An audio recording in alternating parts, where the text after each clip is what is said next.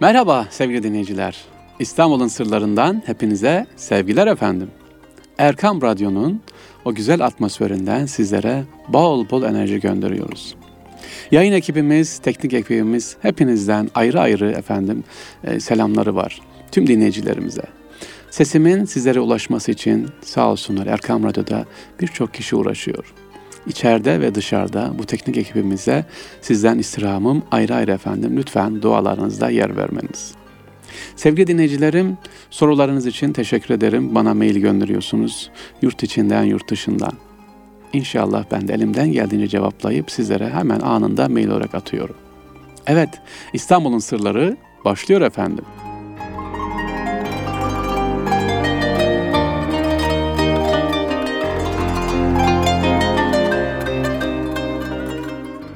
Sevgili dinleyicilerim, bu hafta İstanbul'un Sırları programında sizleri biraz e, sahaflar çarşısına götürmek istiyorum. Sahaflar. Sahaf ne demek mi? Suhuf, sahaf hatırlarsanız sayfalar. Evet, eski kitapların alınıp satıldığı yer. Beyazıt Sahaflar Çarşısı'na efendim sizleri götürmek istiyorum sevgili dinleyiciler. Beyazıt Camii'nden çıktıktan sonra sevgili dinleyicilerim sizi tarihi bir çarşı karşılar. Kapalı çarşıya girmeden hemen gördüğümüz çarşı 556 yıllık sahaflar çarşısıdır. Sahaf genel anlamıyla eski artık basım yapılmaya da ikinci el dergi ve kitapların alınıp satıldığı veya başka bir kitapla değiştirildiği küçük dükkanlar.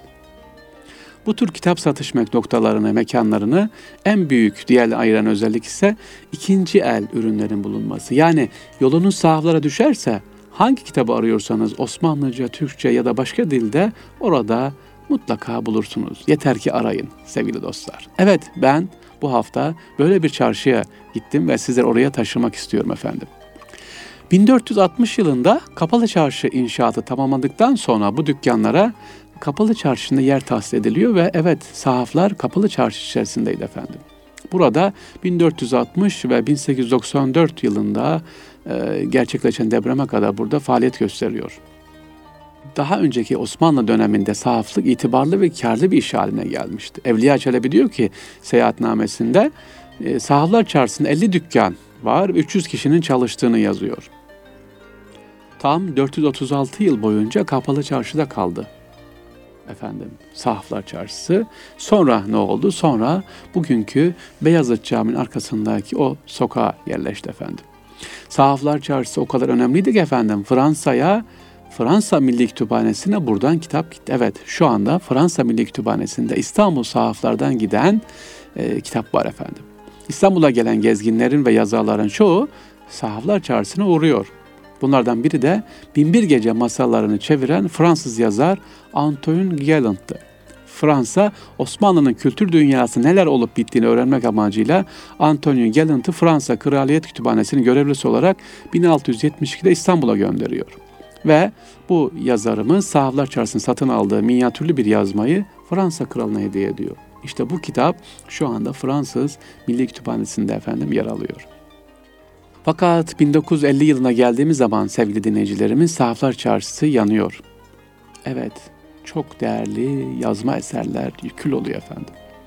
İstanbul Belediyesi yanmayan yerleri kamulaştırıyor, ahşap dükkanları da beton armaya çevirerek çarşıyı bugünkü duruma getiriyor. Şu anda 17'si çift katlı 23 dükkan var Sahaflar Çarşısı'nda.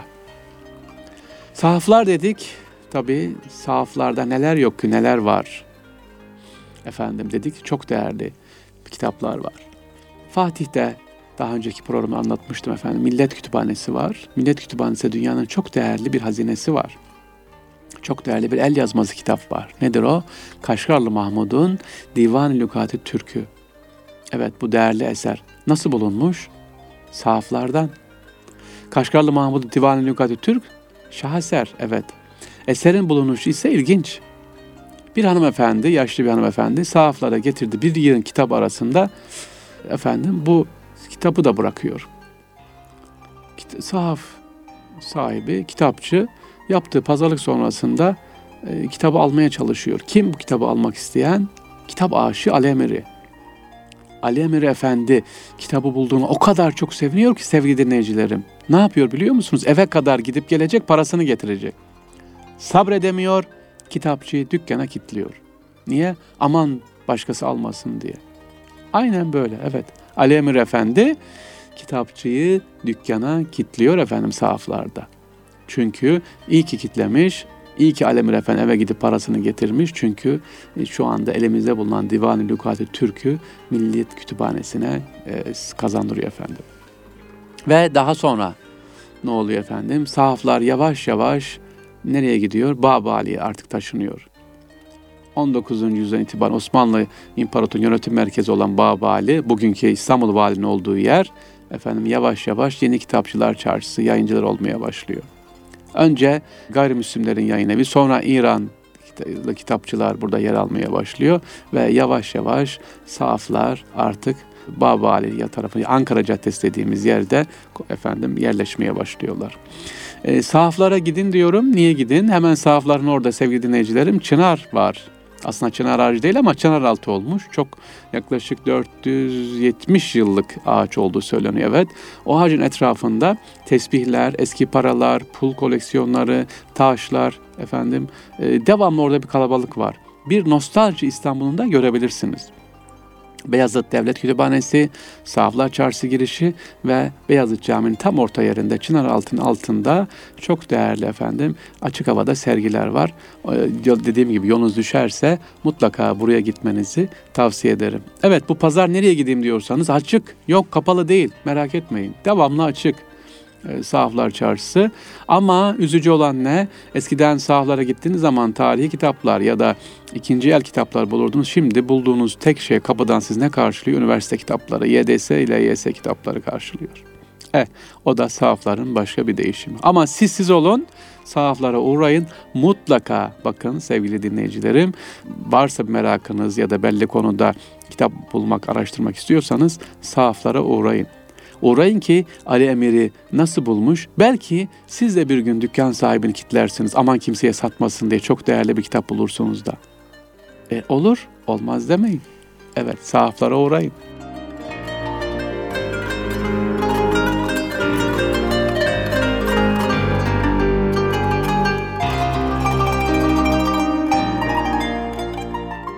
Sevgili dinleyicilerim, sahaflara geldik yolumuz Kapalı Çarşı'ya girdi.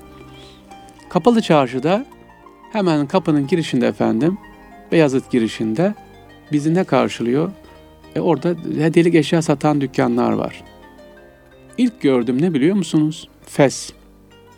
Evet, Kapalı Çarşı'nın girişinde e, benim ilk gördüğüm efendim fesler var. Fes satılıyor. Yurt dışından gelenler zannederler ki yabancı turistler hala biz fes giyiyoruz. Bakın etkinliklerde, bakın turistlerin ellerinde mutlaka her turist kafilesinde turistlerin kafasında mutlaka ne görüyorum ben? Fes görüyorum. Allah Allah bu fes nedir? Niye hala biz fesle anılıyoruz diye sorulardır herhalde. Ama fes bir kültür olmuş, satışı giderek artıyor. Şimdi ona logo da koyuyorlar efendim. Farklı versiyonları da var feslerin. Gelin biz bugün İstanbul'un Sırları programında bu Fes'in hikayesini bir anlatalım. Hele hele şu püskülü bir anlatalım. Hani püsküllü bela diyoruz ya ya da kafa kağıdı diyoruz ya. Bu neymiş bakalım Fes'in hikayesi sevgili dinleyicilerim. Evet, Fes'in hikayesi İstanbul'un sırlarında bugün.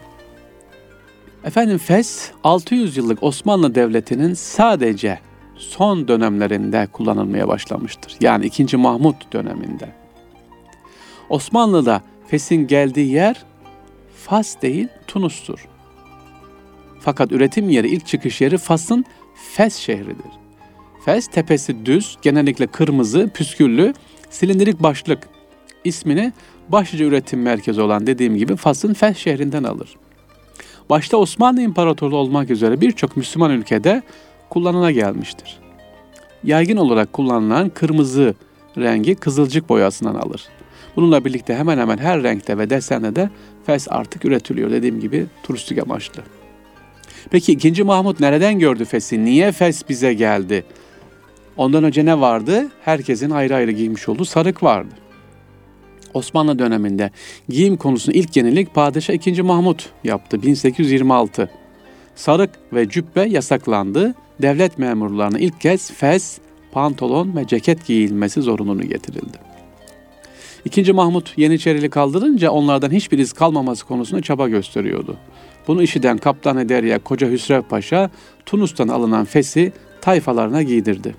İstanbul'a geldiğinde tayfalarıyla birlikte padişahın huzuruna başlarında fes ile çıkınca 2. Mahmut fesi çok beğendi.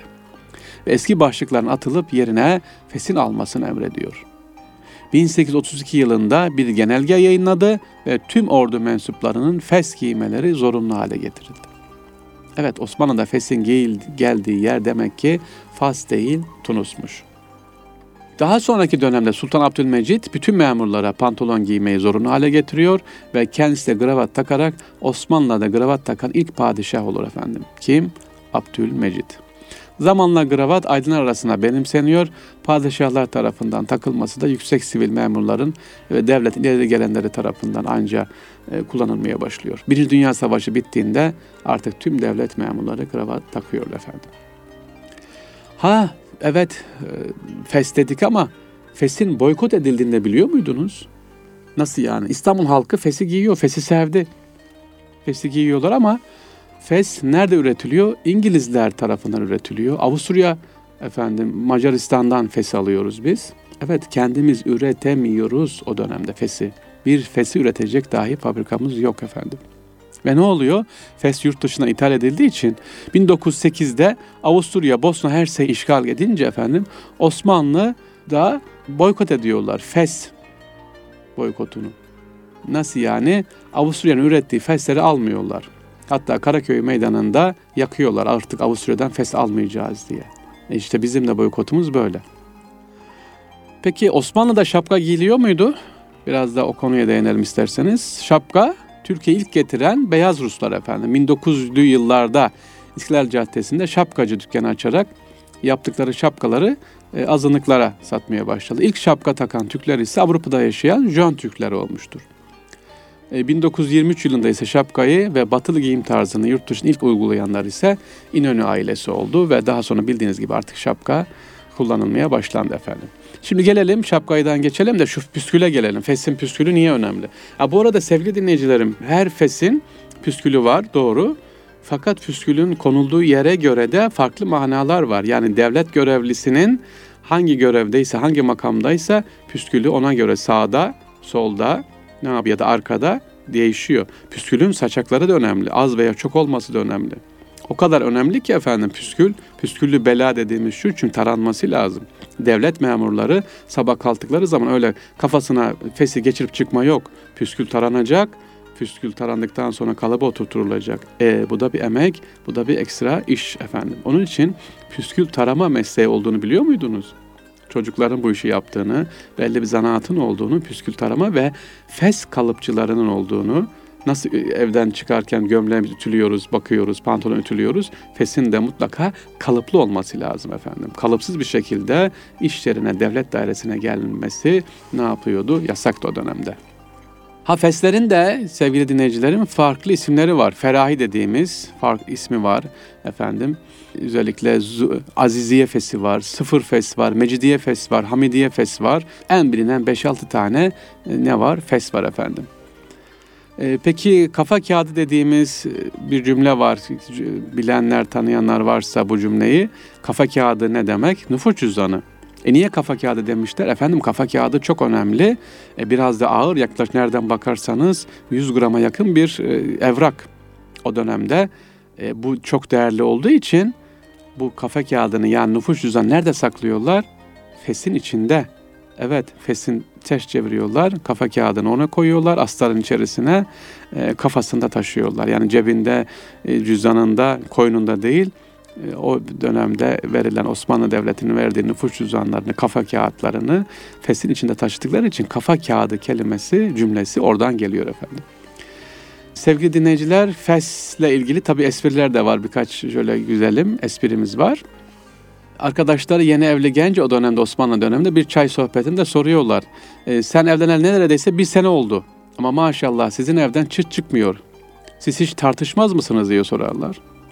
Bu Osmanlı beyefendisi cevap veriyor. Hayır diyor biz hiç tartışmayız. Yeni evli genç ve ilave ediyor. Diyor ki akşam işten geldiğimde kapı açılınca hanıma şöyle bir bakarım. Eğer hanım entarisinin ucunu belinden topladıysa bilirim ki hanımın günü iyi geçmemiş ve havası yerinde değil. Hiç ekmek yemek sormadan usulca mutfağa süzülür, aceleli birkaç lokma atıştırır ve ortalıktan toz olur. Olur ya bazen de benim asabım bozuk olur. O zaman fesin püskülünü her zamankin aksine soldan sarkıtırım. O da bunu görür, asabi olduğumu anlar ve hiç sesini çıkarmaz. Hemen yemeğimi, çayımı hazır eder, etrafımda pervane gibi döner. Bu nedenle biz hiç kavga etmeyiz. Dinleyenlerden biri, e peki birader, kapı açıldı, yenge entaresinin ucunu beline toplamış. Sen de fesin püskülünü soldan sarkıtmışsın. İki tarafta asabi, o zaman ne olacak? diye sormuş. Ötekiler de ha e şimdi ne olacak demiş. Bizim genç İstanbul beyefendisi gülümsemiş. Bundan kolay ne var? Fesin püskülünü hafif bir fiskeyle soldan sağa atarım demiş. Evet böyle bir efendim fes hikayemizde e, sizlerle paylaşmış olduk sevgili dinleyicilerimiz.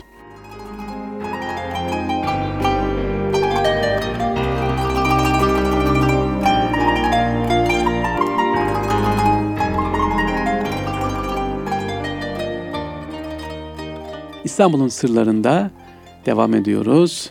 Bir doğru bilinen yanlış efendim. Osmanlı İmparatorluğu mu, Osmanlı Devleti mi? Bu konu üzerine durmak istiyorum sevgili dinleyicilerim. Evet, bugün ilkokulda, ortaokul, lisede hatta üniversite kitaplarına bakıyoruz. Ne yazıyor? Osmanlı İmparatorluğu. O kadar bunu benimsemişiz ki hiç sorgulamıyoruz. Ne demek Osmanlı İmparatorluğu, Empire? Bakalım bu konuyu anlatmaya çalışacağım efendim. Doğru bilinen bir yanlışı sizlerle paylaşacağım sevgili Erkam Radyo dinleyicileri İstanbul'un Sırları programında. Tarih kitaplarında hep bize öğretilen nedir? Osmanlı İmparatorluğu. Peki ama gerçekten Osmanlı Devleti'nin adı Osmanlı İmparatorluğu mu? Kim demiş Osmanlı İmparatorluğu diye de biz de inanmışız. Yıllardır aynı şekilde bu kelimeyi kullanıyoruz. İmparatorluk dediğimiz zaman sözcüğün empire kökenli olmasından dolayı yani sömürgeci devlet ifade ediyor. Peki Osmanlı Devleti sömürgeci miydi? Yani egemenliği altındaki devletleri sömürmüş müdür?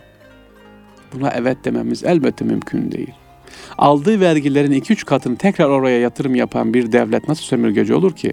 Bulgaristan, Makedonya, efendim Bosna Hersek gelin, alınan vergilerin 3-4 katı oraya yatırım olarak gidiyordu sevgili dinleyiciler. Bunlar e, devletin kayıtlarında yazmaktadır. Peki neden acaba biz bu o imparatorluk kelimesini kullanmışız. Bakın e, küçük bir detay efendim hemen paylaşacağım. Aslında peki hocam diyebilirsiniz Osmanlı İmparatorluğu değil de ne diyorduk o zaman? Osmanlı Devleti ne kullanıyordu? Efendim devletin esas adı Devleti Aliye-i Osmaniye'dir. Evet. İlk kurulduğundan beri hep kullanılan yazışmalarda söylenen nedir kelime? Devletimizin adı nedir? Devleti Aliye-i Osmaniye. Yani Osmanlı İmparatorluğu değil. Devleti Ali Osmaniye. Osmanlı orijinal tüm belgelerine devletin adı Devleti Ali Osman yani pek yüce Osmanlı Devleti demektir. Osmanlı Devleti aslında bu ibare yani Osmanlı İmparatorluğu ibaresini Kırım Harbi'nden sonra kullanmaya başlanmıştır. Neden?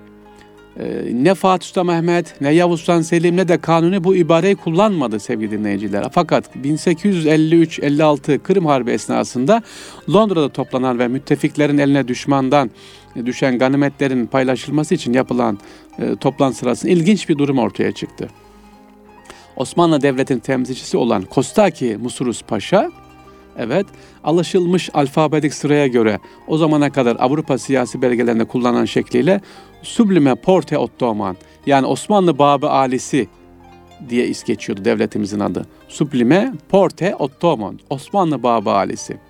Adına imza atsa imzası küçücük Sardunya Devleti'nin temsilcisinden sonraya geleceği için İstanbul'a danışmadan Le Empire Ottoman tabirini kullandı. Masurus Paşa iyi niyetli. Yani o anlaşmada ismimiz en sona düşmesin diye Le Empire Ottoman kullandı Musurus Paşa. Ve 19. yüzyılda Avrupa diplomasi dili İngiltere'de işte Fransızcaydı ve artık o devleti Ali Osmaniye yerine e, pek yüce Osmanlı Devleti yerine bu Osmanlı İmparatorluğu Otto Empire kelimesi geldi efendim. Le Empire, Ottoman. Peki kullanılıyor muydu yerli halk, İstanbul halkı kullanıyor muydu empire kelimesini? Hayır, sadece dış yazışmalarda 1856'dan efendim Osmanlı'nın 1920'ye kadar son döneme kadar yani 60 küsür yıl kullanıldı sevgili dinleyiciler. Şimdi düşünün 600 yıl yaşayan bir devletin onda biri kadar 60 yıl 60 yılda At Empire kullanıldı. Fakat gel gelelim günümüzde hala Osmanlı İmparatorluğu deniyor. Osmanlı Devleti Aliye Osmaniye'dir efendim. Ha demin laf arasında geçti nedir ee, bir cümle geçti ee, efendim paşa Osmanlı Devleti'nin o dönemdeki bu ismi kullanan paşa kimmiş efendim? Musurus Paşa. Kostaki Musurus Paşa. Bunun hakkında biraz bilgi vermek istiyorum. Buna bu Musurus Paşa'ya Şeyh-i Süfera denilirdi efendim. Şeyh-i Süfera yani sefirlerin şeyhi en üstün. Niye? En uzun dönem sefirlik yapmış. Özellikle İngiltere'de efendim kendisi 35 yıl Londra'da kesintisiz elçilik yapıyor. 35 yıl. Sufurus Paşa bu efendim Şeyh Süfara dediğimiz Osmanlı Devleti ilk defa bir gayrimüslim devlet adamına büyükelçi rütbesi veriyor efendim bu Muzurus Paşa. Tabi bunun geri planda yatan neden niye verilmiş? E, hizmetlerinden ve sadakatinden dolayı özellikle uz, e, uzmanlık alanından dolayı efendim. Evet, e, şimdi ne yapacağız bu bilgilerden sonra? Osmanlı İmparatorluğu deyince şöyle biraz düşüneceğiz. Sevgili dinleyicilerim, neymiş Osmanlı Devleti? Devleti Ali Osmaniye. Yani Osmanlı İmparatorluğu ne değildir? Sömürgeci değildir sevgili dinleyicilerimiz.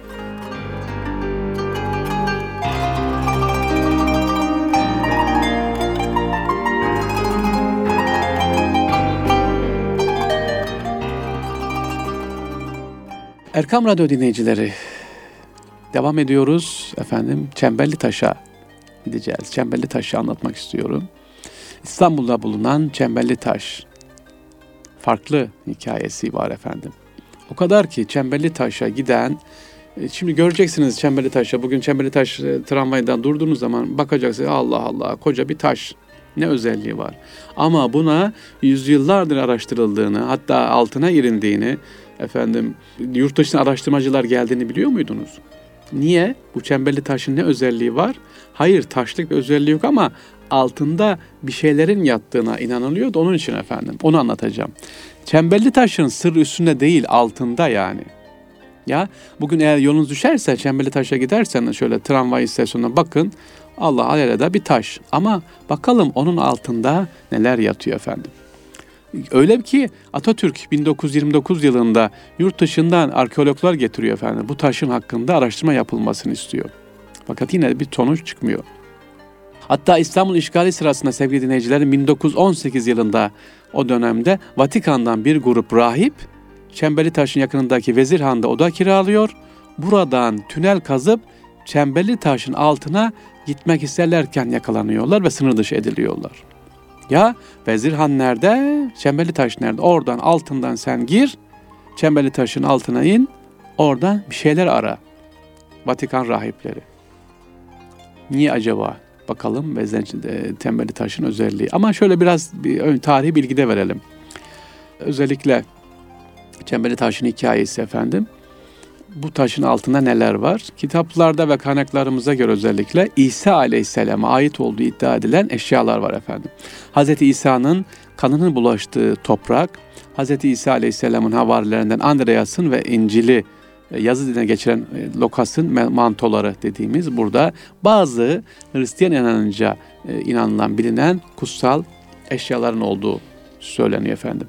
Niye buraya konulmuş ona da bakarsak kaynaklarımızda bize şu bilgi veriyor. İmparator Konstantin 57 metre olan bu sütunu Roma'daki Apollon tapınağından söktürerek Forum yani İstanbul'a getiriyor, buraya diktiriyor. İlk yapıldığında sütun üzerinde güneşi selamlayan Apollon heykeli vardı.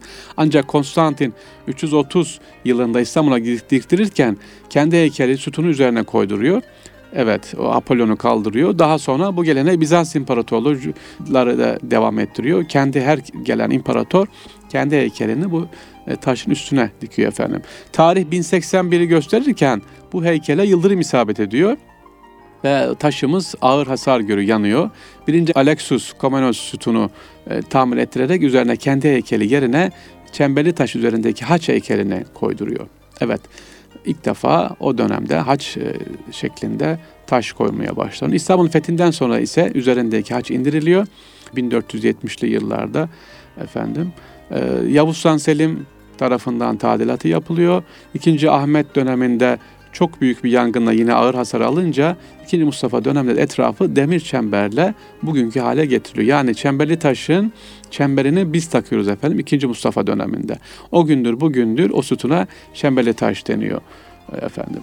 E, neymiş çemberli taşın dediğim gibi özelliği tüm yabancılar özellikle Hristiyan aleminin çok hassasiyetle baktığı bu taşın altında İsa Aleyhisselam'a ait olduğu bilinen, inanılan bazı eşyaların olması efendim Konstantin annesinin bu eşyaları buraya alt tarafta bir odaya yaptırıp e, burada saklamasıymış efendim.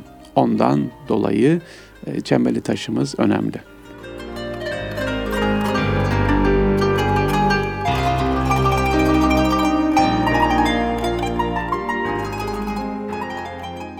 Evet sevgili dinleyiciler İstanbul'un sırlarında bu hafta sizlerle birlikte olduk. İnşallah Allah nasip ederse haftaya yine birlikte olacağız. Evet sorularınız olabilir. Maillerinizle lütfen bana bildiriniz. E, ilaveleriniz olabilir. sarrafoglufahri.gmail.com veya detaylı bilgileri de sitemizden alabilirsiniz. www.sarrafoglu.com sitesinden. Sevgili dinleyicilerim inşallah haftaya görüşmek üzere. Allah'a emanet olunuz. Erkam Radyo'dan sevgiler hepinize.